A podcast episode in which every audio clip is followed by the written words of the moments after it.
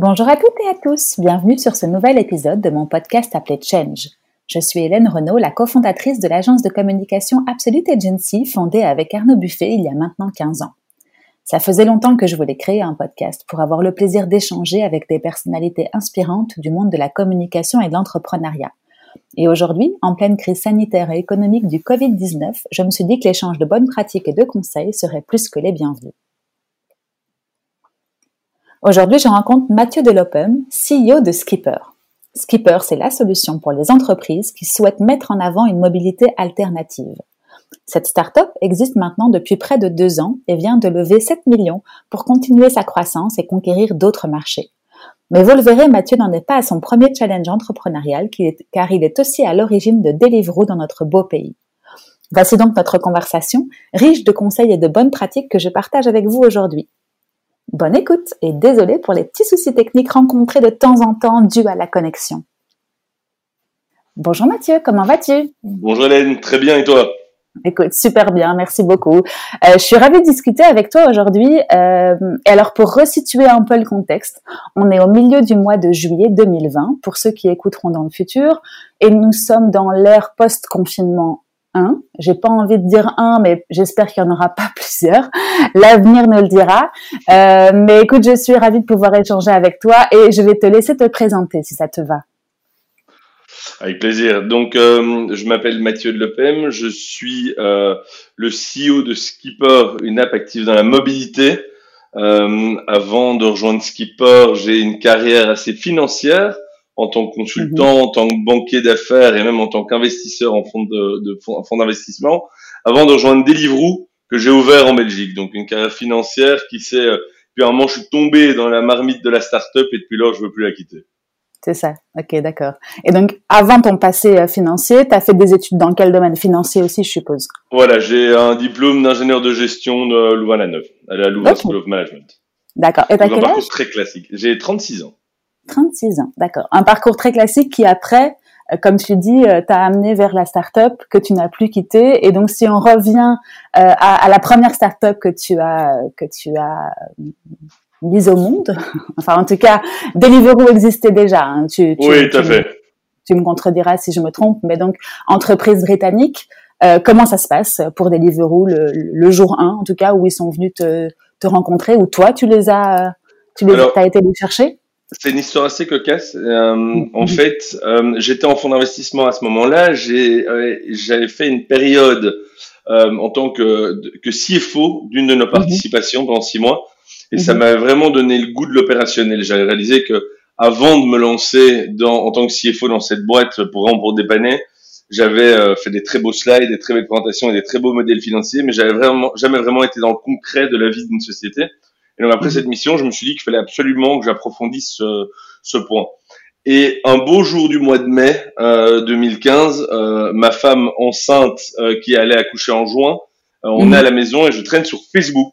Et sur Facebook, je vois le post d'un ami euh, qui travaille en fonds d'investissement à Londres qui demande si dans son réseau, il n'y a pas une personne intéressée pour rejoindre une start-up et la lancer en Belgique avec un profil assez similaire au mien. Étant à ce moment-là dans la recherche, je me dis bah écoute, je vais je vais lui je vais lui demander le job spec, mais je conseille aussi un autre ami qui venait de, d'arrêter sa start-up à Londres en lui disant bon mais si jamais on est tous les deux euh, retenus, ben tu auras la priorité vu que t'as pas de boulot et moi j'aime le boulot que je fais, mais j'aimerais être plus d'opérationnel. Et en deux semaines, euh, les rounds étaient finis, c'est extrêmement rapide chez Deliveroo. J'ai rencontré le C E O, la responsable de chart. À ce moment-là, il y avait moins de cent personnes chez Deliveroo. Maintenant, il y a plus de deux mille ou deux mille cinq cents personnes qui bossent, qui bossent dans la startup. Donc, je ne sais pas encore si on peut les appeler une startup. J'ai jamais vraiment compris la définition. Mais euh, donc, deux semaines après, j'étais embauché. Euh, un mois après, je commençais par une semaine à Londres avec un objectif. C'était de donc, je suis arrivé à Londres le quinze juillet. C'était de pouvoir lancer le service de Deliveroo à Bruxelles pour le quinze septembre. Donc, en trois mois. Ce qui voulait dire en trois mois, recruter une équipe, euh, signer les restaurants, trouver les livreurs, euh, incorporer, donc créer l'entité belge, euh, tout lancer en plein milieu du mois de, en plein milieu des vacances euh, pour être live début de l'année. Donc ça a été, en fait, ça a été un peu un, un, un résumé de la vie chez Deliveroo, c'est-à-dire tout va toujours très vite euh, avec euh, les moyens du bord, euh, arriver à trouver des solutions pour donner un service aux clients et aux livreurs. Donc c'était vraiment et aux restaurants, évidemment. C'était vraiment une top expérience. Ah ouais, tu m'étonnes. Et, et pourquoi ce sprint? Parce qu'ils avaient un, une deadline très très fixe d'ouverture, ou c'est parce que de toute façon c'est dans leur mentalité, ils veulent que ce soit ultra rapide, ultra efficace et, euh, et comme Alors, ça s'est passé avec toi? Je pense c'est plutôt l'option deux, c'était de se dire mmh. en trois mois ça doit être faisable, donc il n'y a pas de raison mmh. de pas y arriver. Euh, quand moi j'ai ouvert la Belgique, il y avait déjà eu deux ouvertures internationales, donc en avril il y avait déjà eu l'ouverture de Paris et de Berlin. Euh, donc okay. ils commencent à avoir un petit peu l'expérience dans, dans l'expansion. Donc, mm-hmm. ils se sont dit, bah, si ça a marché à Paris, aucune raison que ça ne marche pas à Bruxelles. Qui en, et en parallèle, ils ouvraient Amsterdam aussi, euh, Milan, euh, Barcelone et Madrid. Donc, euh, c'était vraiment la grande, grande, grande période d'expansion chez Deliveroo. Ouais, c'est ça. C'était leur stratégie. Aller vite et, et ouvrir, ouvrir ouais. tous les marchés euh, le plus Exactement, rapidement. Ils venaient de lever de, en fait, ils venaient de lever de fonds. Il y a eu une grosse levée de fonds en juillet euh, qui leur a permis mm-hmm. justement d'aller, d'aller à l'étranger. Ok, et t'as fait ça tout seul ou t'as fait ça avec ton ami euh, qui était en même temps que toi sur le sur le job description? euh, J'ai fait ça tout seul. Lui, malheureusement, D'accord. ne parlant pas néerlandais, euh, ouais. a été euh, n'a, n'a pas eu le job. Euh, mm-hmm. Moi, je suis mm-hmm. bilingue, donc euh, et comme la partie évidemment néerlandophone du pays est très intéressante pour Deliveroo aussi, euh, mm-hmm. je l'ai fait tout seul. J'ai rapidement recruté une équipe. On était en deux mois, j'avais recruté euh, six personnes. Euh, qui, euh, pour la plupart, sont ouais. restés euh, euh, quasi jusqu'à la fin avec moi chez Deliveroo. Donc, c'était, assez, euh, c'était une très belle aventure. Ok, donc ces trois mois euh, de formation, on te remet un guide, une boîte à outils, on va dire. On te forme à, la, à l'A D N de Deliveroo et puis après, on te, on va, ça va qu'on te laisse tout seul, mais en tout cas, on te laisse assez autonome pour, euh, pour gérer cette ouverture de pays, ou tu as quand même eu des contraintes, des guidelines et, et pas mal de, de règles, entre guillemets? Alors, très très peu, et pour être honnête, à l'époque, il n'y avait même pas la boîte à outils. Quand j'ai lancé Deliveroo en Belgique, il n'y avait pas d'app, c'était un site internet euh, okay. qui était en une langue, le français, mm-hmm. vu que Paris avait déjà été ouvert. Euh, la, l'app iOS est sortie, je crois que c'était en novembre deux mille quinze, donc c'est déjà trois mois qu'on bossait, euh, qu'on bossait là. Android, mm-hmm. je crois que c'était janvier deux mille seize, et là, le, on a eu le site en multilingue en mars deux mille seize quand on a ouvert Anvers. Donc, ça a été euh, très fort, enfin, on a vraiment dû jouer avec les, les moyens du bord et faire en sorte qu'avec les versions qui existaient pour les autres pays, on arrive à lancer quelque chose en Belgique. On a toujours été, j'ai toujours eu une grande indépendance chez Deliveroo. Mmh. Euh, mmh. Évidemment, il y avait des business cases et des budgets à respecter euh, comme, comme tout projet, mais aussi dans le comment y arriver, on était toujours très libre. Et la Belgique a assez régulièrement été vue comme un marché test aussi, vu qu'à D'accord. petite échelle par rapport à la France ou, ou, ou, ou Singapour ou l'Australie, il y a pas mal de petites choses qu'on a lancées en Belgique et puis répliquées à l'étranger, pour employer la Belgique un peu comme laboratoire euh, au niveau des features du produit. Donc, euh, que ce soit le fait de pouvoir maintenant, à Deliveroo, il y a moyen d'aller chercher soi-même sa commande, ça ne doit plus être livré, et plein de petites choses comme ça qui avaient été testées et puis qui ont été répliquées. Ouais. Et en sachant qu'en deux mille quinze, parce que c'est ça, hein, c'est deux mille quinze ouais. l'ouverture de la Belgique, euh, c'était une plateforme d'économie collaborative comme celle-ci, c'était super nouveau, nouveau pour le consommateur, nouveau pour le restaurateur. Avant vous, il n'y avait pas grand grand monde. Je crois qu'il y avait Take It Easy, si on veut les les resituer dans, dans l'espace-temps. Euh, mais donc du coup, tu as dû euh, en un sprint euh, créer quelque chose de nouveau et en plus de ça, une économie tout à fait euh, nouvelle sur le marché par rapport aux, aux consommateurs. Donc, il euh, y avait tout à faire, quoi, en gros. Oui, il y, y avait tout à faire. Il y avait un modèle à inventer, un modèle à trouver. Alors, effectivement, il y a TechEasy qui était actif sur le marché, qui nous a quand même donné pas mal de pistes de comment faire. Euh, mm-hmm. Ça, faut être très transparent. Ah, il y a eu un échange entre vous? Non, mais je connaissais oh, leur modèle. Ça, je veux euh, dire, c'est ça, c'est... Ça, je... Je m'entends extrêmement bien avec euh, avec les fondateurs de TechEasy, donc ça c'est la bonne nouvelle. Euh, ouais, ouais. Pas, pas au point de les appeler en demandant comment ils faisaient, euh, vu que j'arrivais sur leur appel. On, on, on, à ce moment-là, on n'en était pas là, mais mais maintenant on s'entend très bien. Ok, ouais, je me doute, je me doute. Ouais, donc c'est ça. Mais il n'y avait pas encore Uber Eats, ça c'est arrivé par non. après. Uber D'accord. Eats c'est arrivé en fait. TechEasy a fait faillite en juillet deux mille seize. Et euh, mm-hmm. attends, c'est deux mille seize, deux mille dix-sept. Maintenant j'hésite. Je crois que c'est deux mille seize. Et Uber Eats mm-hmm. est arrivé trois mois après. Alors, Uber Eats est arrivé ouais, en octobre. Ok, c'est ça. Et donc toi, tu as eu l'impression euh, d'essuyer les plâtres. Enfin, tu as tu as eu un, un sentiment de, de de grand travail à effectuer, ou t'as fait ça au fur et à mesure et t'as t'as pris à bras le corps la la demande. Ça ça t'a paru comment, toi? Euh, alors, on a essuyé beaucoup de plâtres. Je crois que de nouveau, on a essuyé pas mal de plâtres avec Take It Easy euh, mm-hmm. sur un marché qui était extrêmement jeune, extrêmement méconnu. Ce qui est intéressant, c'est qu'on parlait pas vraiment de, de concurrence, parce qu'à l'époque, mmh. en fait, le gâteau devait tellement grandir qu'on n'était vraiment pas encore à, à comment le diviser. On était vraiment plus dans mmh. l'évangélisation du service que dans mmh. la concurrence frontale.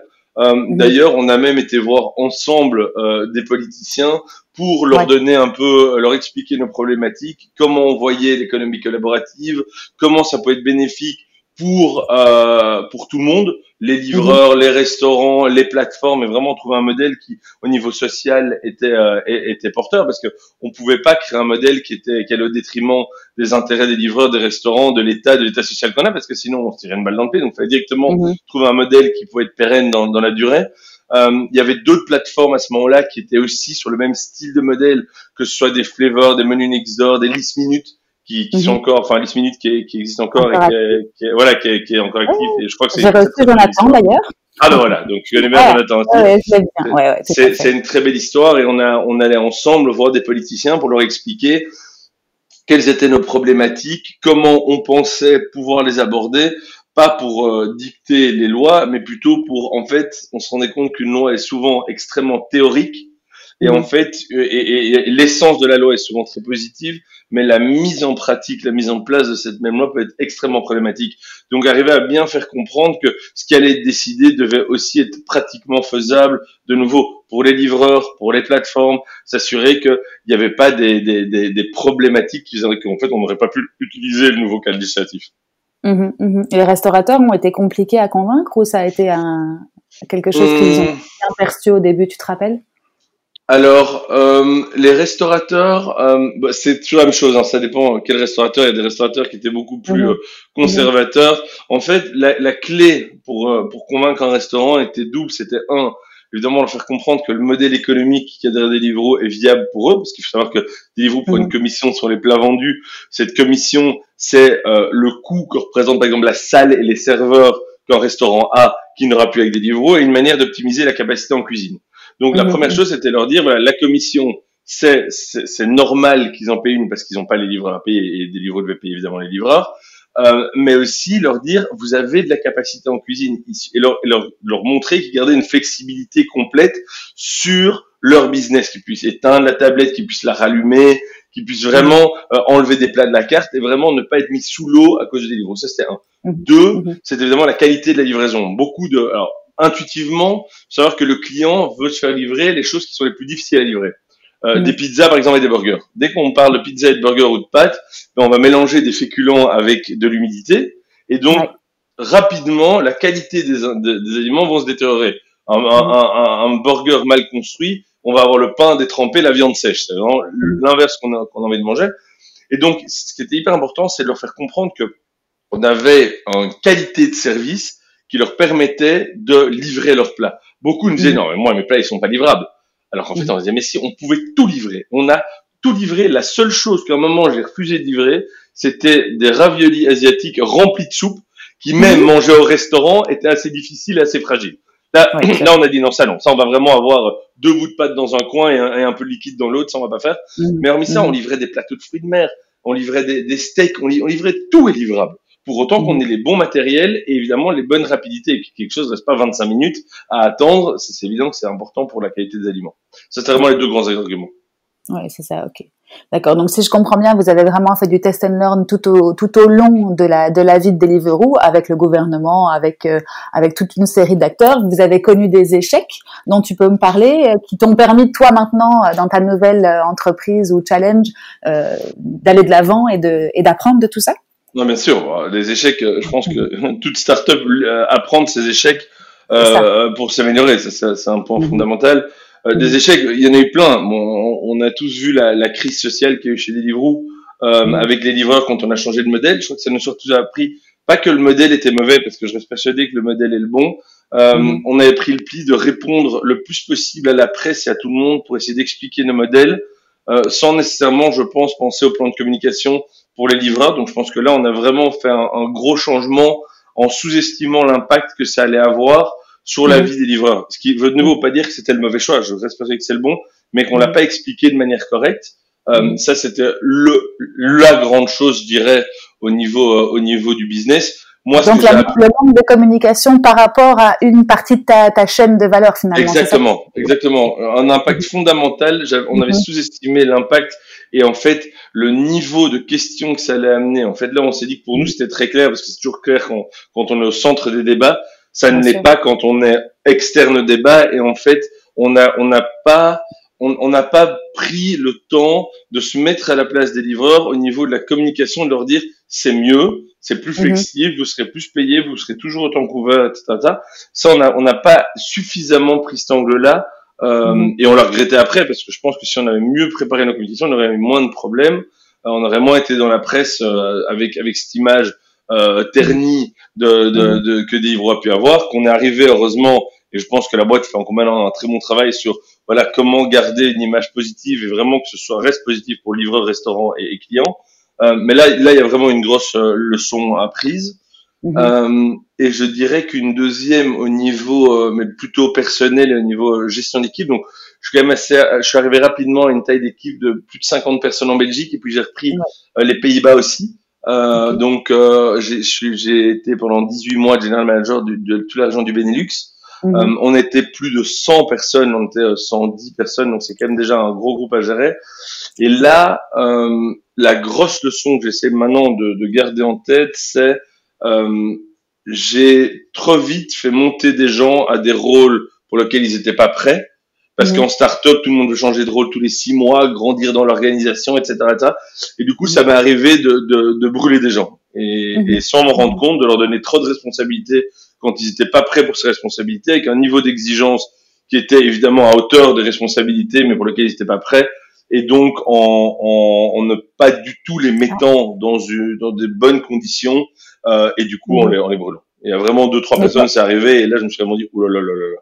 Ouais, ouais, c'est ça. Quand ça touche à l'humain, après, on a plus de, de regrets ou de remords, et c'est vrai que c'est important de, de pouvoir bien gérer tout ça. Après, c'est vrai que passer de un, enfin, quand toi t'es arrivé, c'était une équipe de six à cent, il faut pouvoir gérer ce, cette transition, ces, ces, ces changements. Toi-même, t'avais été formé euh, par, par Deliveroo pour ça, ou est-ce que tu l'avais appris dans tes précédents jobs? Comment, comment est-ce que t'avais euh, géré cette, euh, ce, ce management finalement?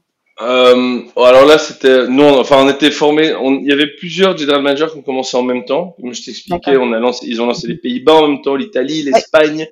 puis il y a eu Dubaï, et puis il y a eu Singapour, et puis il y a eu, donc on était très très soudés entre nous pour apprendre des erreurs des autres. Donc là, il y avait vraiment un échange euh, hebdomadaire entre nous pour vraiment apprendre des erreurs qu'on, qu'on faisait pour essayer de pas les, les, les, les reproduire dans d'autres pays.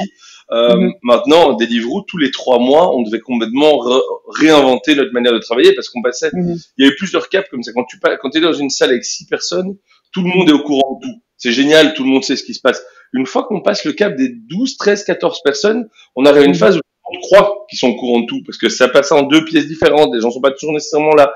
Et donc mmh. là, on arrive à un point où la communication devient tellement importante parce que en fait, on, on détruit de la valeur en ne communiquant, en continuant à communiquer de la manière Euh, petit groupe alors qu'en fait on est plus grand. Et en fait cette, cette, ces évolutions, c'est, ça a souvent un impact sur les structures d'équipe et comment est-ce qu'on communique, et quels sont les médias qu'on va utiliser pour quel type de communication pour s'assurer que les bonnes personnes soient au courant de la bonne chose au bon moment. Euh, mm-hmm. Et donc tous les trois mois on devait on devait refaire un exercice de se dire ok où est-ce qu'on en est. L'équipe est passée de six à quinze à trente à quarante-trois à cent vingt. Chaque fois c'est des étapes très très différentes dans une maturité de boîte qui demandent des processus très différents. Et là, on la prenait on the spot, pour être honnête, et du coup, euh, à certains moments, un peu plus dans la douleur que d'autres. Mais vous vous challengez ensemble, donc il y avait vraiment une collaboration, à, à, même au niveau des différents pays. Donc c'est comme ça que tu as réussi à, à, à grandir et à apprendre des échecs des autres ou des réussites des autres, c'est ça? Voilà, il y a ça, et puis il y a aussi que j'étais, j'étais hyper bien entouré. J'ai, j'ai recruté, ouais. euh, j'ai recruté euh, une, une équipe franchement extrêmement mmh. solide. Euh, mmh. Je me suis toujours amusé à recruter des gens qui n'étaient à la base pas du tout faits pour les rôles qu'ils faisaient. Je, ce que je veux dire, c'est mon responsable ouais. marketing était un juriste. Alors, il avait fait du marketing avant. Donc ça, mmh. mon responsable commercial était un chasseur de tête. Euh, mmh. Ma, ma responsable de tout ce qui était account management faisait de la post-production avant. Et mmh. en fait, ce qui était intéressant, c'est que du coup, tout le monde avait plusieurs casquettes. Euh, avait une casquette principale qui était son rôle au sein de Deliveroo, mais pouvait aider dans d'autres aspects qui n'étaient pas nécessairement leur domaine chez Deliveroo. Mais comme on mmh. était petit au début, bah, bah, voilà, moi j'avais mon, mon responsable marketing qui pouvait lire mes contrats, j'avais mon responsable commercial qui pouvait faire du recrutement vu que c'était sa carrière d'avant. Et donc c'était hyper intéressant de pouvoir combiner tous les différentes casquettes pour arriver à une équipe qui en fait à peu d'individus était hyper compétente. Et on a gardé cette, cette manière de faire assez tard. Et donc en ayant ces gens qui étaient vraiment flexibles, qui avaient grandi avec Deliveroo, qui avaient vu les problèmes, parce que les, les échanges qu'il y avait au niveau hebdomadaire, eux l'avaient aussi avec leurs alter ego dans d'autres pays. On a vraiment pu éviter, euh, enfin, on a pu en tout cas se mettre dans de super dispositions pour pour grandir comme on l'a fait. D'accord, ok, super. Et donc du coup, tu en gardes toi euh, un, un bon euh, un bon feeling. Tu, tu, tu gardes encore des contacts avec euh, avec euh, avec Deliveroo. Tu la regardes encore un petit peu de loin. Bien ton bébé. Bah oui, ouais. Évidemment que c'est mon bébé. J'ai encore un, un... je pars au G M d'Italie dans dans deux jours. On s'est dit qu'on se faisait okay. un petit catch-up. On est encore en groupe WhatsApp avec les, les G M où on s'envoie ouais. encore régulièrement des nouvelles et je suis en contact mmh. assez régulièrement avec eux aussi. Euh, moins maintenant dans, vraiment dans l'opérationnel parce que ça fait euh, ça fait plus d'un an et demi maintenant que j'ai quitté Deliveroo. Mmh. Mais euh, non, je suis toujours là pour les aider s'ils ont besoin et, euh, et comme tu dis, c'est c'est, un, c'est mon bébé et, euh, et je suis très heureux de le voir grandir. Et pour moi, je ne demande qu'une chose, c'est qu'il grandisse encore. Bien sûr. Et justement, ce monde de l'entrepreneuriat, tu dis qu'avant, tu étais en banque d'affaires. Euh, d'où il vient finalement ? Comment est-ce que tu as cette passion ou cette, euh, cette énergie, tu l'as trouvée euh, par quelqu'un que, que t'as, que, que, enfin, qui t'a vu grandir ou comment, comment ça s'est passé ? ah, c'est, c'est, c'est vraiment plutôt le fruit du hasard dans mon cas parce que ah, en ouais. fait, quand j'ai accepté Deliveroo, euh, c'est parce mmh. que je trouvais le secteur passionnant. Alors, on se voit pas, ah. mais si tu me voyais, tu comprendrais que j'aime, j'aime bien manger.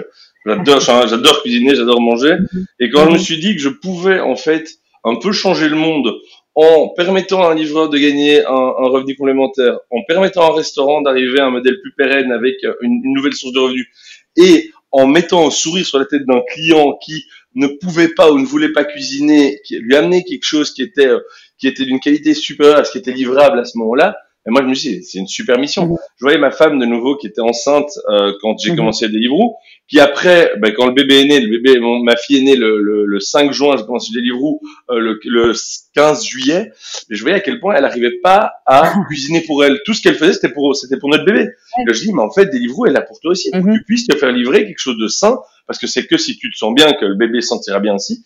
Et donc, c'est re, en fait permettre mmh. à tous ces gens De, d'avoir accès à une nourriture euh, équilibrée, saine ou moins saine quand ils en ont envie, mais au moins un éventail de tous les de toutes les possibilités. Je dis qu'il y avait un super chouette euh, concept à, à développer. Donc ça, c'est comment je suis entré mmh. dedans, c'est plutôt par la la, la passion du, du, du service et du secteur.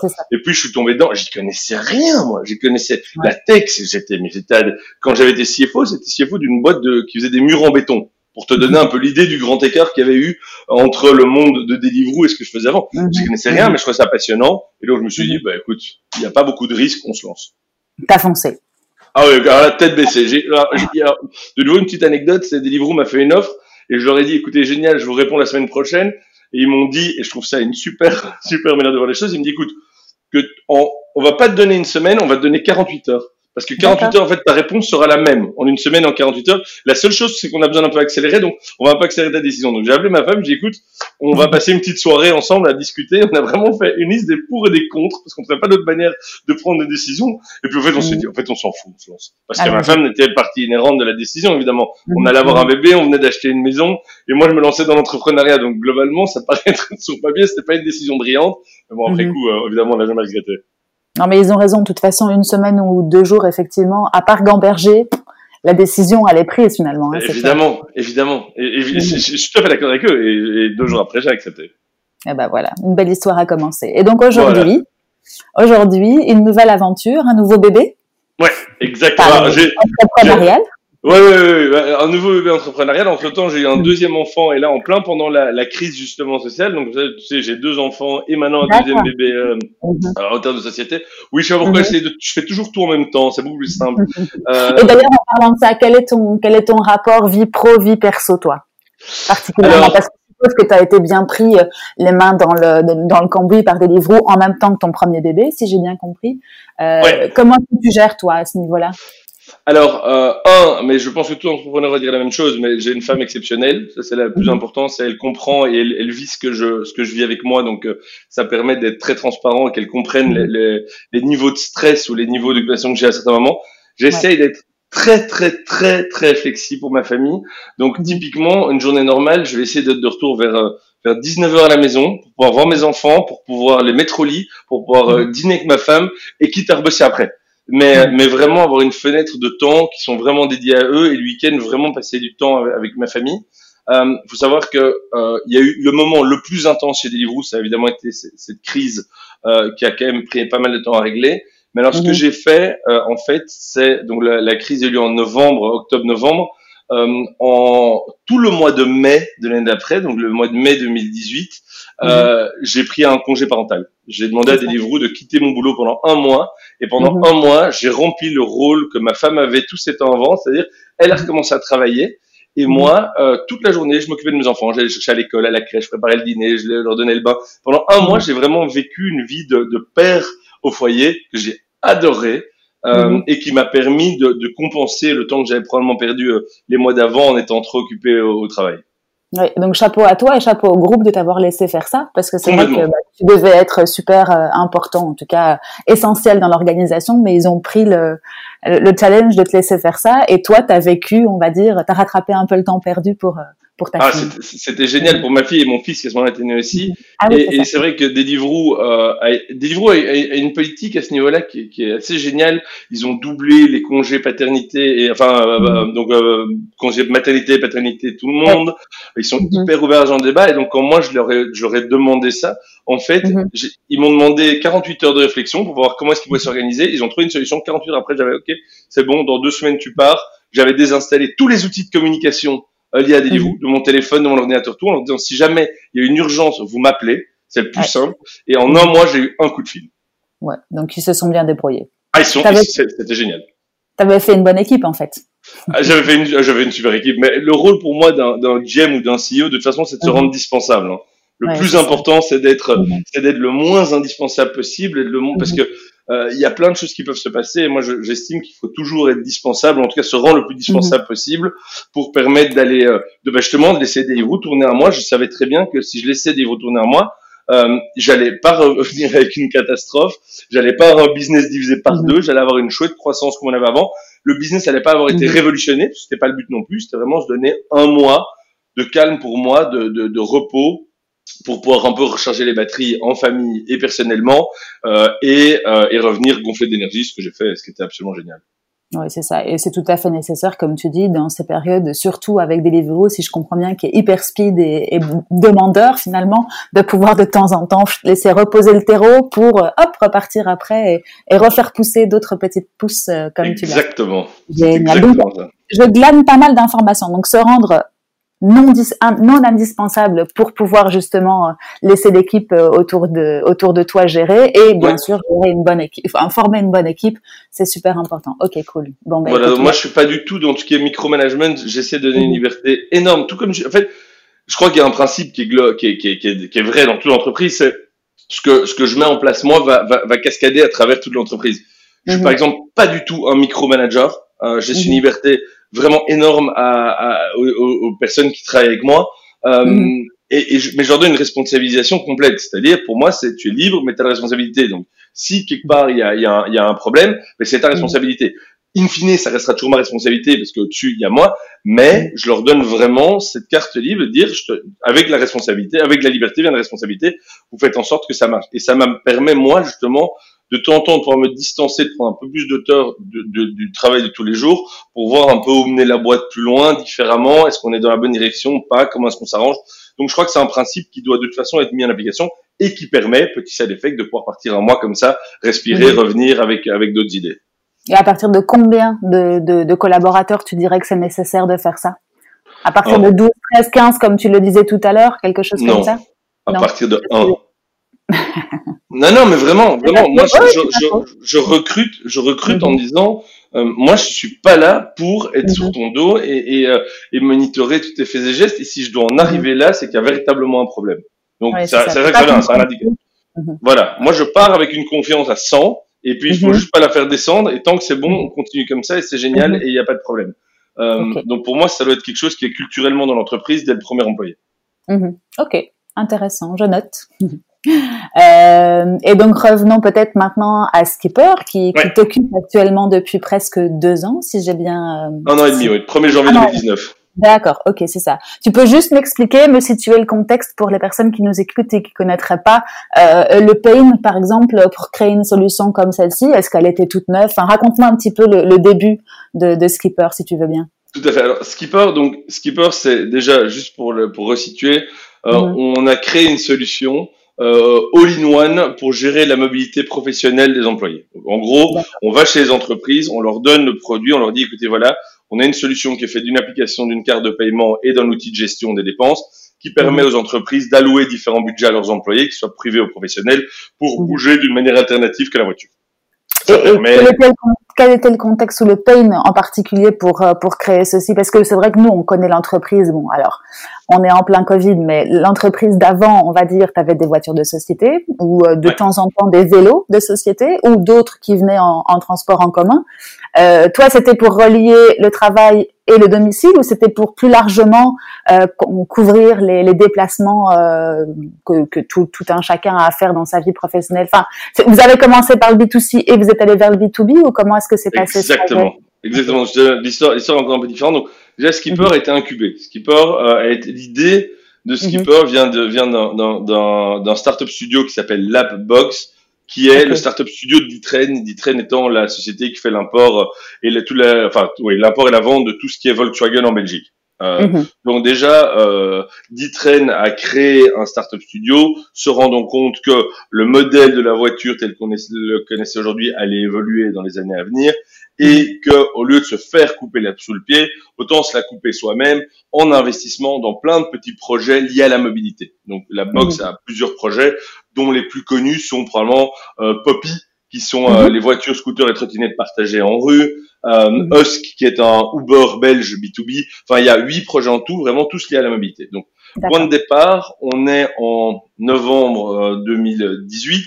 Je mm-hmm. suis contacté par la Box avec l'idée de Skipper, qui à ce moment-là s'appelait encore Picoé, qui avait un nom différent, mm-hmm. qui était, qui avait vocation cent pour cent B deux C à aider les gens à s'en sortir dans le chaos qu'est la mobilité alternative. On était à un moment où il y avait huit marques de trottinettes à Bruxelles, ça, la, la mobilité alternative poussait comme des champignons, mais les gens n'arrivaient vraiment pas à s'en sortir, avaient plein de, plein de comptes différents, ne savaient pas comment bouger d'une manière différente à la voiture.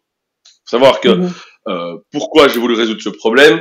Parce que, un, je déteste les embouteillages, et je suis quelqu'un de très calme à la base, mais l'embouteillage, ça me rend fou.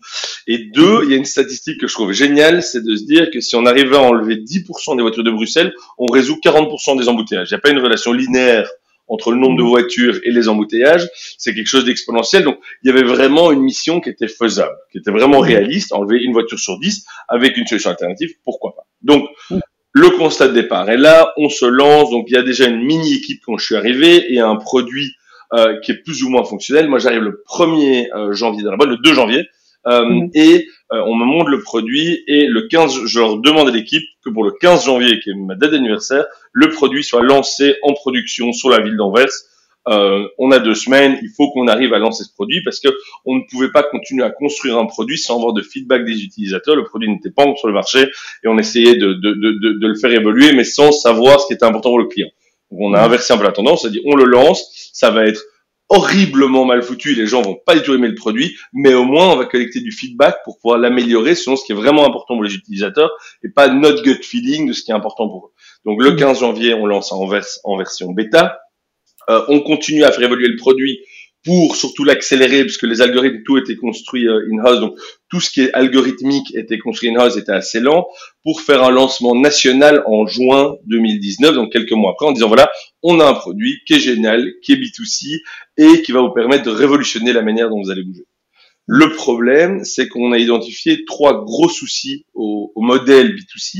C'est un, qui est quand même un, une des, un des principales, c'était extrêmement compliqué de euh, rentrer de l'argent. Le mmh. business model était extrêmement complexe vu qu'il dépendait de commissions sur les ventes qu'on faisait dans l'app. Alors, il fallait un volume gigantesque pour arriver à espérer un jour un point de rentabilité. Deux, il y avait une concurrence qui était en train de grandir de manière phénoménale. Il y a des applications, une qui s'appelle CityMapper, qui est une boîte anglaise, Moovit, qui est une boîte israélienne, Transit, qui est une boîte angla- américaine. Et en plus, les opérateurs eux-mêmes, style Uber, étaient en train d'inclure des nouvelles options, genre le transport public dans leur app. Donc on s'est dit, ouais, il y a des énormes sociétés qui ont déjà levé des centaines de millions d'euros, qui, vi- qui sont sur ce marché ou vont sur ce marché. Nous, on est un petit poucet belge. Euh, est-ce qu'on va vr- vraiment arriver à concurrencer les grands de ce monde?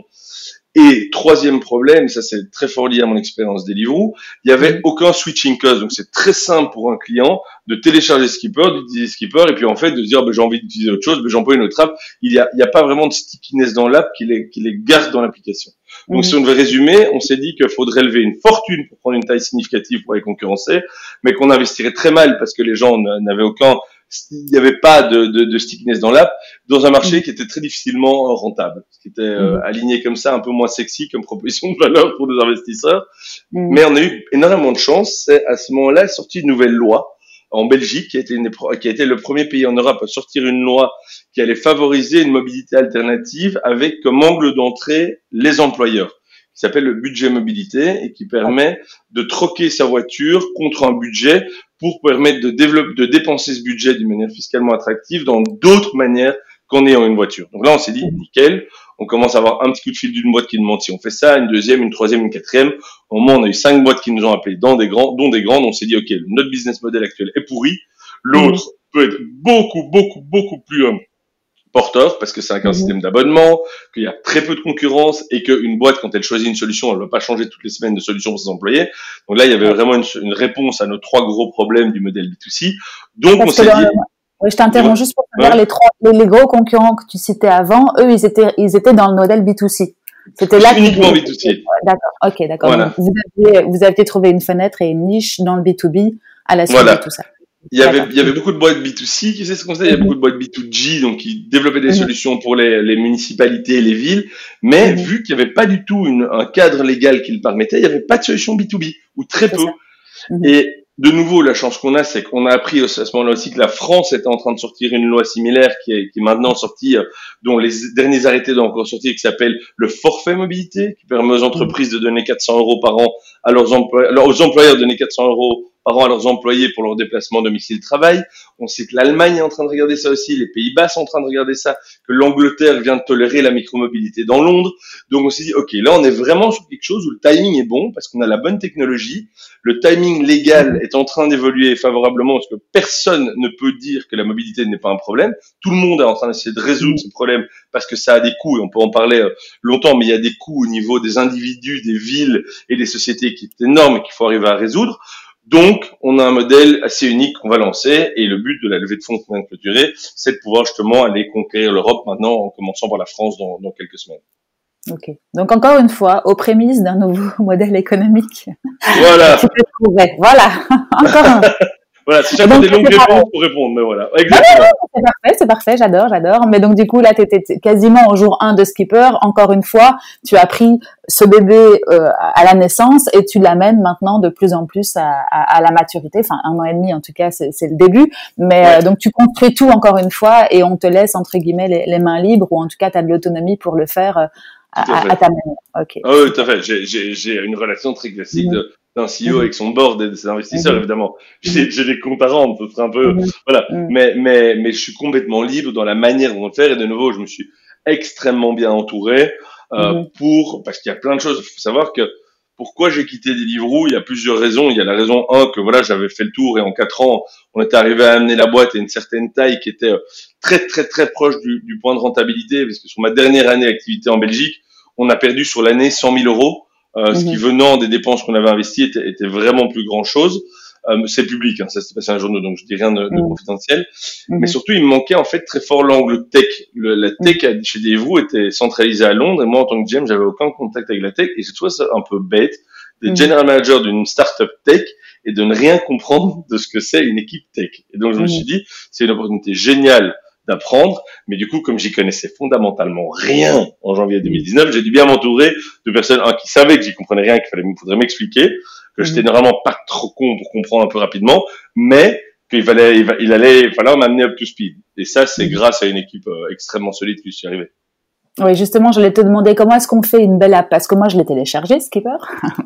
J'ai regardé, elle est bien, elle est bien foutue. Euh, vous êtes entouré d'une grosse équipe de développement, t'as, t'as T'as, t'as, t'as, comme tu le dis, tu t'es, tu t'es entouré pour pouvoir mieux, euh, mieux itérer et mieux, euh, mieux gérer ça. Mais bon, c'est assez nouveau. Donc, euh, comment est-ce qu'on fait pour faire une app comme ça ? Alors, euh, déjà, évidemment, on s'entoure très bien. Donc, on a une équipe d'une trentaine de personnes déjà. On a un tiers de l'équipe qui sont des, des développeurs. Donc, on a, on a dix, euh, dix développeurs euh, in-house qui développent. In-house, ouais. On a une équipe. Oui, alors, on avait une équipe euh, quand je suis arrivé. Il y avait une équipe en remote euh, mm-hmm. euh, au Portugal, mais c'était extrêmement compliqué de mettre ça en place, de changer une stratégie de boîte, de gérer une équipe à, une équipe à distance. Donc, on a décidé de tout insourcer pour l'instant. Mm-hmm. euh, on a une grosse équipe produit, donc ils sont vraiment mm-hmm. les gens qui vont… Moi, je fais toujours l'analogie entre le produit et la tech. C'est un peu comme dans une cuisine, il y a le, le produit, c'est ceux qui vont euh, euh, écrire la recette et voir que le plat est beau, et c'est les développeurs qui vont cuisiner, qui vont vraiment voir la ouais. chose. Donc, c'est le produit va vraiment définir qu'est-ce qui doit être fait euh, et à quoi ça doit ressembler, quelle doit être l'expérience de l'utilisateur. L'équipe de développeurs va derrière le faire. Donc, on a dans l'équipe produit aussi quelqu'un qui est spécialisé en tout ce qui est U X U I, donc dans tout ce qui est design de l'app, flow d'utilisation. Euh, mm-hmm. Donc, on a tout ça in-house pour se donner les moyens d'avoir euh, effectivement une expérience utilisateur dans l'app qui soit qui soit la plus chouette possible. Mm-hmm. Et vous avez déjà beaucoup itéré cette application sur un an et demi? Vous avez déjà fait beaucoup de versions? Ouais, ah, oui, oui, ah oui, alors là, on a, on a des releases toutes les semaines. Euh, on a, oh oui, oui, non, tu n'imagines pas comme elle évolue. Mmh, mmh, ok, super. Et euh, pour revenir au business model maintenant de, de Skipper, euh, vous êtes maintenant quasiment sur le B deux B. Comment ça se passe? Parce que tu me disais que vous avez donc à la disposition d'un… Comment est-ce qu'on peut l'appeler? Qui est la personne qui prend la décision à ce niveau-là? C'est le fleet manager? C'est, euh, c'est le... Ça dépend aussi de la taille de la société, je suppose. Exactement. À laquelle tu te... Exactement. Tu... Donc, ça dépend très fort de la taille de la société. Ça peut aller du… Euh, on a un produit maintenant pour les indépendants aussi, parce qu'on mm-hmm. se rend compte que les indépendants, pour vraiment parler de la taille de société la plus petite, c'est une personne mm-hmm. qui est indépendante et qui a aussi des besoins de mobilité. Donc là, on a complètement automatisé l'onboarding d'un indépendant qui peut tout venir faire tout seul, s'inscrire, recevoir sa carte de paiement et tout seul. Ensuite, mm-hmm. en fonction des tailles de boîte, ça va aller bah, tout d'abord le C E O. Sur les plus petites boîtes, c'est le patron, parce qu'il n'y a, a personne d'autre qui fait la gestion des ressources humaines ou le, le management. Ensuite, tu vas rapidement avoir un, un responsable R H, et puis un responsable fleet. Et puis, sur les plus grosses boîtes, on va carrément aller vers, au sein de la boîte, enfin, au sein de la division R H, on va aller voir tout ce qui est Comsenben, euh, donc Compensation et Benefits, avec le fleet manager, qui sont souvent plusieurs d'ailleurs. Voilà, ça va vraiment dépendre d'une taille de boîte à une autre. On a différents types d'interlocuteurs. Ok, super. Et donc, l'avantage pour eux, en gros, si tu dois faire le, le K P I alors, du l'avantage projet. Pour... Alors, ouais, non. Alors, l'avantage pour eux, donc de nouveau, ça va un peu dépendre de la taille de boîte, parce qu'en fonction de, de la taille, c'est des enjeux différents. Si je prends les plus grandes boîtes, euh, ils vont déjà avoir un objectif C S R, donc euh, de Corporate Social Responsibility, de réduction de leurs émissions de C O. Donc le mmh. fait, souvent dans les boîtes de service, c'est le, le, le parc de voitures qui est un des, une des plus grosses sources de pollution ou d'émissions de C O. Donc ça va leur permettre d'atteindre nos objectifs euh, au niveau écologique. Deux, euh, faut savoir qu'il y a de moins en moins de jeunes personnes qui ont envie d'une voiture ou besoin d'une voiture. Donc offrir une solution alternative est un super élément de, de rétention de talent ou d'acquisition de talent, parce qu'on offre mmh. quelque chose de différent que ce que d'autres boîtes offriraient quand j'ai la voiture. Et trois, il y a une, une dimension administrative et financière qui fait qu'on offre un, on offre un outil qui va tout rassembler sur une facture, qui va faciliter l'utilisation et le reporting pour les entreprises. Donc, au niveau de travail, on va aussi diminuer très fort la charge de travail euh, directe de, de la société, tout en travaillant sur le bien-être de l'employé. Donc, il y a, et on peut en, de nouveau entrer dans beaucoup plus de détails au niveau financier, ce que ça rapporte à niveau temps. Et donc, globalement, c'est un vrai win-win, tant pour l'employé que pour l'employeur, d'avoir une solution alternative à la voiture. Plus okay. on descend vers les tailles de sociétés basses, plus le côté administratif et temps est important par rapport au côté plus écologique, euh, mm-hmm. parce que ce sont des boîtes qui ont moins de moyens, moins de personnel, donc ils n'arrivent pas nécessairement à, à suivre tout. Savoir qu'avoir des voitures de société, c'est pas seulement gérer les voitures de société, c'est gérer les contrats de leasing. Quand on n'employait pas, on reste avec une voiture sur les bras, on ne peut mm-hmm. pas nécessairement la fourrer à quelqu'un. C'est les problèmes d'accident, d'assurance, de pneus. Donc il y a énormément de travail quand on gère une flotte de véhicules. Là où avec Skipper, ben, on automatise tout, tout est centralisé sur une facture, et donc c'est beaucoup moins de travail. Donc pour ces tailles de plutôt les P M E, c'est plutôt mmh. ces arguments-là qui vont euh, qui vont primer. Et vous avez un abonnement à l'année ou vous vous rémunérez sur les sur les achats de tickets de bus ou de enfin, comment comment ça se passe à ce niveau-là? On a un système d'abonnement, donc on mmh. garde aussi la notion des commissions, mais là mmh. Euh, mmh. en fait euh, ce qui est devenu le ce qui était le gâteau est devenu la cerise sur le gâteau. Euh, c'est, c'est vraiment les commissions, on va les garder, mais mmh. euh, comme je te disais, c'est vraiment infime, c'est vraiment pas une partie significative de notre revenu. Le reste, ça va vraiment être un système d'abonnement par employé, par mois, euh, que la société va, va, va payer. Ok, bah c'est clair pour moi, merci. Euh, et donc du coup j'ai vu que, comme tu le disais tout à l'heure, il y a une levée de fonds. Euh, à quoi est-ce qu'elle va vous, à quoi elle va vous servir cette levée de fonds? Vous avez euh, un plan, je suppose, mais tu Bien peux sûr. M'expliquer en deux mots. Alors il y a, y a trois grosses priorités que la levée de fonds va avoir. La première, c'est évidemment solidifier notre position en Belgique, continuer à, à, à créer un produit euh, mmh. qui est attirant pour la société et qui leur amène de la valeur. Ça c'est évidemment le point mmh. numéro un où il y a, il y a quand même une grosse partie de la levée qui va aller vers là. La deuxième, c'est l'expansion. Donc, mmh. c'est euh, arriver à justement ouvrir le marché français, à être peut-être opportuniste sur un deuxième marché vers la fin de l'année, début de l'année prochaine, à voir. Et mmh. le troisième, c'est du R et D. On veut continuer à innover, euh, mmh. à trouver des nouvelles solutions pour faciliter la mobilité des gens. Parce que, en fait, une mobilité, si je dois comparer la voiture avec les alternatives, euh, pourquoi est-ce que les gens utilisent leur voiture? C'est pour pour trois ou quatre raisons principales. C'est un, ben c'est c'est c'est considéré comme étant le plus rapide. Or, ça, c'est vraiment pas le cas, parce qu'à Bruxelles, une voiture roule en moyenne à une vitesse de treize kilomètres à l'heure. Donc, on n'est quand même pas du tout dans une vitesse euh, élevée. Euh, mm. C'est considéré comme moins cher. Or, de nouveau, mm. les, tous, enfin, les études montrent que le, le, le budget voiture, c'est souvent la deuxième plus grosse dépense d'une famille, et une voiture est quatre-vingt-quinze pour cent du temps à l'arrêt. Donc, c'est loin d'être une bonne allocation euh, financière. Et le mm. troisième et le plus compliqué, c'est le côté de confort et confiance. C'est arriver à donner aux gens confiance qu'en fait, j'ai pas ma voiture avec moi, mais si je dois bouger, j'ai une solution qui soit à portée de main et qui vraiment fit à mes besoins. Et c'est mmh. là qu'on doit vraiment continuer à innover. Euh, par exemple, on est en train de regarder si on peut ajouter à notre plateforme une une reconnaissance européenne de permis de conduire. Pourquoi ? mmh. Pour dire, eh ben, Hélène est cliente Skipper, elle veut prendre une voiture partagée en Italie, parce qu'elle est en vacances en Italie. Eh ben, moi, je peux à ce moment-là directement dire à l'opérateur italien, j'ai vérifié le, le permis de conduire d'Hélène, elle est bien en ordre, elle peut prendre la voiture. Et tu ne dois pas te faire mmh. un profil, une photo de ton permis de conduire, attendre quarante-huit heures pour que ce soit validé, parce que tu en as besoin maintenant. C'est toutes des mmh. choses où on regarde comment est-ce qu'on peut aller beaucoup plus loin dans l'expérience utilisateur et comment est-ce que la Skipper peut prendre de plus en plus une place de la couche principale d'allocation de mobilité des employés, flexible et durable, en peut-être un jour même y incluant la voiture de leasing, en disant voilà, moi en été j'ai pas besoin de voiture parce que je pars en vacances, donc je vais mettre mon budget plutôt sur autre chose, plutôt sur justement une location de voiture en Italie ou de scooter, mais en hiver je veux partir à la montagne où j'ai une famille, j'ai besoin d'une voiture, donc là j'ai besoin d'une plus grande voiture, et qu'on arrive vraiment à un niveau de flexibilité et de durabilité des solutions de mobilité qui permettent d'être une vraie solution pour les sociétés et les employés. Ouais, c'est ça, et donc de pouvoir utiliser les services, les différents services qui se sont, comme tu l'as dit, euh, qui ont popé au fur et à mesure des dernières années, euh, à la carte, et vraiment sans avoir un, un objet propre, qu'est la voiture, comme on l'a connue il y a quelques années, euh, à toi, dans ton garage, et qui ne roule pas euh, X jours par mois, enfin par an même. Okay, tout à fait, d'accord. C'est exactement okay. ça. C'est clair. Et donc, hypothétiquement, quand les différents marchés seront ouverts, je pourrais voyager pour le business ou pour mon privé, en Italie, en France, et cetera. Aujourd'hui, ça s'arrête à la frontière, si, si j'ai bien vu. Pour l'instant, en non. tout cas, avant d'ouvrir la France, non ? Okay. Alors non, justement, on a sorti un produit qui est une carte de paiement, qui a une vocation européenne. Donc déjà, tu peux employer ma carte de paiement juste pour la mobilité partout en Europe. L'application de le côté assistance qu'on amène aux utilisateurs n'existe pour l'instant qu'en Belgique, et c'est ça qu'on est en train de lancer en France pour vraiment pouvoir aider les gens. Mais si tu prends ma carte et que tu veux aller louer une voiture en Italie, tu peux déjà le faire. Ok, d'accord. Et tout ça va se mettre sur ma note à la fin. Euh, Exactement. Euh, tout ça va être centralisé avec une récupération ouais. de T V A, avec tout ça, tout ça évidemment pour que ce soit facile pour ton comptable. Ok. Et tout ça c'est nouveau. Il n'y a pas, il n'y a pas de modèle existant avant. Alors, il y a des, il y a des systèmes de cartes de paiement qui existaient, mmh. mais sur un périmètre assez limité. Il y avait une mmh. ou deux apps qui existaient de nouveau sur un périmètre assez limité. Mmh. On est les premiers à combiner une application et une carte de paiement sur un niveau européen. Donc, on mmh. a vraiment le service le plus complet qui existe à l'heure actuelle mmh. sur le marché. Bah, génial. Et euh, pour revenir à cette levée de fonds, parce que bah, je pense qu'elle est, enfin, c'était officiel euh, ces dernières semaines. Vous ouais. l'avez, euh, vous l'avez mise en œuvre pendant le Covid. Ça s'est passé ouais. comme ça. Ouais, ça c'était marrant. Ça va être intéressant. Alors, c'était, oui, c'est, euh, le terme intéressant est bien choisi. Alors, euh, le Covid n'a pas nécessairement euh, ralenti la levée de fonds dans le sens business du terme, parce que on est persuadé mmh. que, que Covid euh, va être une super opportunité, euh, outre tout ce qui est horrible à propos de Covid, mmh. au niveau mobilité, il va vraiment mmh. une opportunité pour les gens de changer leur comportement parce que ils vont moins s'appuyer sur les transports en commun.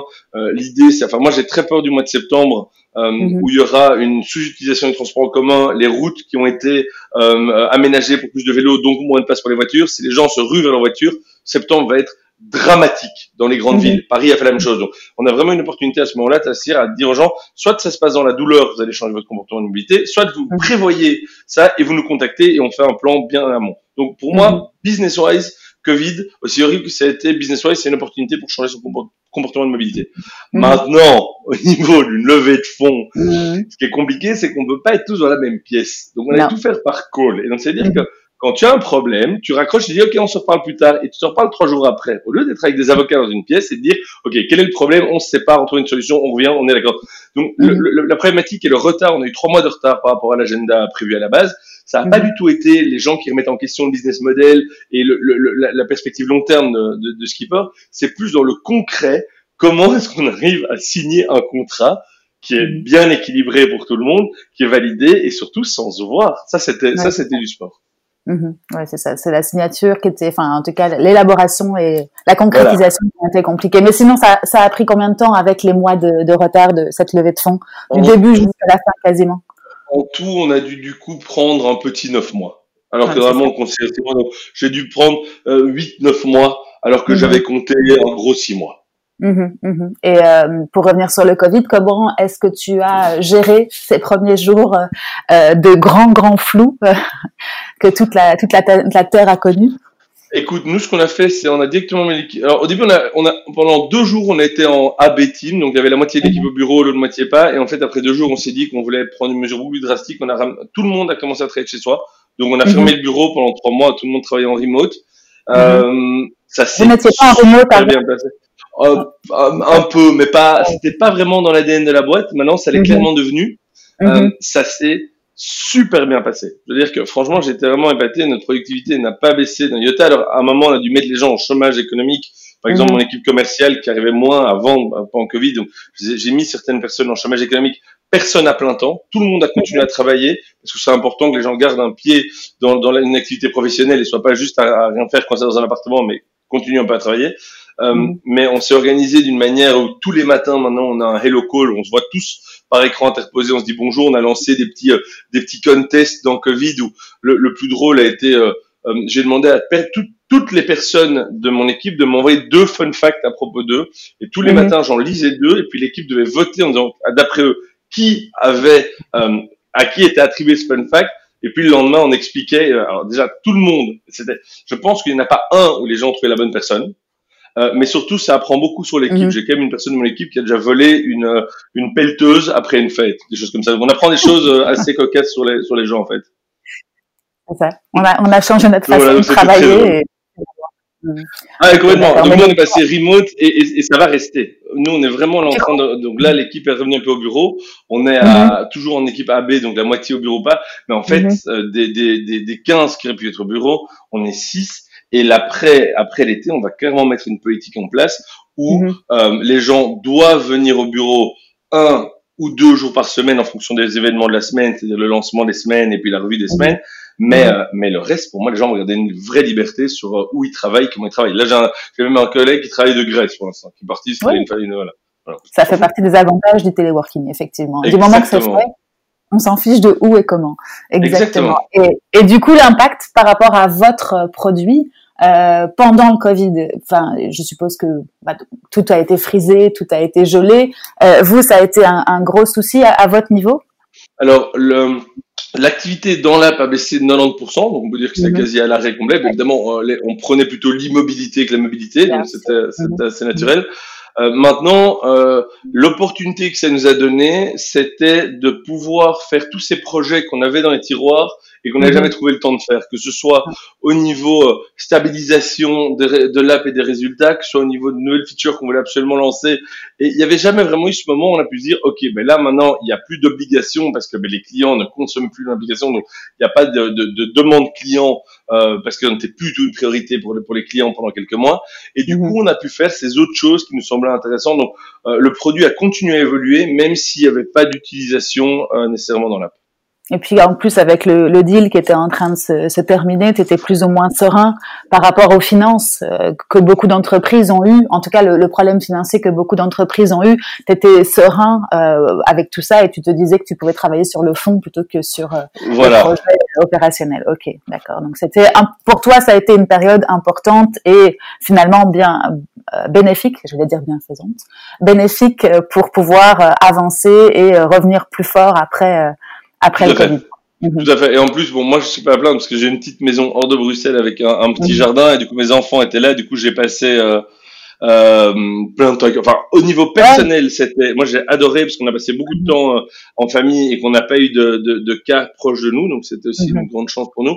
Euh, mmh. et, et au niveau professionnel, Skipper a continué à se développer. On a gardé une culture, notre culture et notre esprit de, de, d'équipe c'est, ça n'a fait que se renforcer. Il était déjà excellent et maintenant, il est, il est vraiment exceptionnel, je trouve. Ouais, c'est ça. Donc effectivement, toi, tu as eu l'impression d'innover et, et de continuer à progresser pendant pendant ces quelques mois de parenthèse euh, pour beaucoup en tout cas. Ok, ça, super. Ouais, exactement. Puis, le futur de Skipper, maintenant, c'est quoi? C'est le, effectivement la, la France et puis d'autres marchés. Euh, Alors, la France en premier, euh, il y a d'autres marchés qu'on regarde et on va être assez opportuniste de nouveau en fonction du cadre légal qui évolue ou non dans d'autres marchés européens. Euh, on va d'abord, on va d'abord faire un focus sur la France et garder un gros focus sur la Belgique pour ne pas trop se disperser. Euh, mmh. Mais l'idée, c'est p- probablement, oui, plus tard dans l'année, de, de voir si un deuxième marché euh, étranger peut être intéressant pour nous. Bah écoute, parfait. Je te souhaite tout le meilleur en tout cas pour Skipper. Et euh, pour finir, j'ai juste deux trois petites questions, mais à, à personnelles, enfin pas personnelles entre guillemets. Euh, tout va super vite d'après ce que j'ai vu dans dans ta. Euh, dans ta vie professionnelle en tout cas, comment est-ce que tu restes à la page? Comment est-ce que tu te formes? Je, j'ai compris que tu t'entourais, mais toi-même, comment est-ce que tu fais pour euh, continuer à, à évoluer euh, dans tes formations? Alors, euh, euh, alors je, je, un peu comme toi, j'adore écouter les podcasts. Euh, mm-hmm. J'ai vraiment pris le pli des podcasts pendant... Euh, un peu avant, un peu avant Covid, euh, mm-hmm. j'écoutais les podcasts en allant courir et donc j'écoute beaucoup, beaucoup ce que d'autres mm-hmm. gens font euh, au niveau podcast. J'ai essayé mm-hmm. aussi de rencontrer beaucoup de gens, euh, mm-hmm. pas nécessairement à travers des podcasts, mais d'aller parler avec des C E O de startups, de, de me créer un réseau aussi. D'accord. Pour continuer à apprendre comment d'autres gens font. Donc ça, c'est vraiment, mm-hmm. euh, c'est vraiment les deux choses principales que je fais euh, pour rester à la page et pour m'améliorer. D'accord, super. Et euh, pour terminer cette session, quels sont les conseils pour les, les entrepreneurs? Parce que bon, on le sait, c'est une période assez particulière. Beaucoup de gens vont se dire « Ah mais moi j'ai un projet, mais jamais je vais me lancer maintenant, c'est pas possible. Euh, » Quels sont tes conseils, toi, à ce niveau-là, pour les, les entrepreneurs en herbe qui ont envie de créer quelque chose maintenant? Alors, je dirais qu'il y en a probablement trois du coup. Il y a, mmh. il y a, il y a premièrement toute toute crise, euh, euh, quelle qu'elle soit, va être bénéfique pour les startups. Pourquoi? Parce qu'il y a personne qui peut pivoter ou changer euh, une idée plus rapidement qu'une startup. Donc, si quelqu'un a une idée maintenant qui, dans le cadre de Covid, euh, peut s'avérer porteuse, je dirais qu'il y a absolument aucune raison de ne pas le faire. Euh, mmh. Les fonds d'investissement continuent à investir, continuent à prendre les bonnes idées. C'est juste que le, le, le contexte a changé. Mais de nouveau, mm-hmm. dans ce nouveau contexte, je crois qu'il y a, de, il y a vraiment une énorme possibilité pour les startups. Ça, c'est un. Mm-hmm. Deux, euh, et une erreur que moi, j'ai faite assez, assez rapidement, mais qu'on a essayé de corriger, c'est euh, quand on crée un projet, il faut vraiment être extrêmement focus sur ce qu'on fait et ne pas se laisser euh, attirer à gauche, à droite par des side projects, des autres choses qu'on pourrait faire avec le même produit. Il faut vraiment mm-hmm. valider une idée avant de continuer. Et trois, c'est pas oublier que euh, c'est beau d'avoir une idée, c'est beau de créer quelque chose, mais s'il n'y a pas de clients, euh, l'idée ne vaut rien. C'est avant même de commencer à poser une première ligne de code, c'est aller parler à des gens et comprendre les besoins et valider qu'il y a un besoin et valider que les gens seraient prêts à payer pour avoir ce besoin résolu. Parce que trop de gens ont des bonnes idées, mais en fait, quand, quand on commence à commercialiser, se rendre compte qu'il n'y a pas de business model. Et du coup, mm-hmm. c'est tout ce temps, cette énergie et cet argent perdu pour quelque chose qui aurait dû être fait probablement un peu différemment. Ça, c'est un conseil qui revient, mais à chaque épisode de, de chaîne. Ne reste pas dans ton coin, évite d'en faire un secret d'État et plutôt échange plutôt parle. que d'avoir peur de, parle. ouais, c'est ça, ouais. parle. parle. Plutôt que d'avoir peur de te faire piquer ton idée qui, si au final elle est pas bonne, personne ne piquera, mais effectivement, je pense voilà. que ça revient à chaque fois en conseil, donc on va le, on va le noter. Il faut, il faut le, le mettre en gras. Et c'est quand même, il faut ouais. poser la question de pourquoi est-ce que ça n'a pas déjà été fait. Il y a plein de raisons pour lesquelles ça peut pas être fait. Un cadre légal qui évolue, une technologie qui est nouvelle, quelque chose de sérieux. Il y a plein de bonnes raisons, mais il y en a aussi des mauvaises. Et c'est assez difficile pour un entrepreneur de se dire que son idée, en fait, n'a pas été faite pour des mauvaises raisons. Donc, c'est vraiment quelque chose de pas porteur et qui doit abandonner l'idée. C'est très compliqué d'abandonner une idée, évidemment. Ouais, c'est ça. C'est pas facile de s'en décrocher. Bah, écoute, génial. En tout cas, euh, moi, j'ai eu pas mal d'infos, beaucoup de bons, de bonnes pratiques. Donc, je te remercie. Tu veux rajouter quelque chose? T'as d'autres choses que tu voulais euh, évoquer qu'on n'a pas, qu'on n'a pas discuté? Écoute, non, là, je crois qu'on a, on a pas mal parlé. Donc, euh, ouais, je pense qu'on a, on a fait un bon tour. Donc, écoute, merci beaucoup pour, euh, pour l'opportunité de pouvoir expliquer non. ça. Et j'espère que si, euh, si ça peut intéresser les gens, enfin, si je peux aider des entrepreneurs dans leurs projets, sache mm-hmm. que j'hésite jamais. Donc, si jamais euh, les gens ont des questions, n'hésite pas à me contacter. Et on peut te retrouver où justement? On peut te contacter où?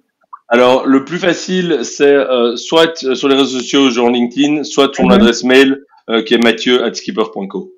Ah ben, merci beaucoup pour tout ça. Et puis, euh, on, on propagera la bonne parole. J'espère que tu n'auras pas des, des centaines de mails. Ah, mais si j'ai cas... des centaines de mails, c'est une bonne nouvelle pour toi. Globalement, à ce moment-là, je te le dirai.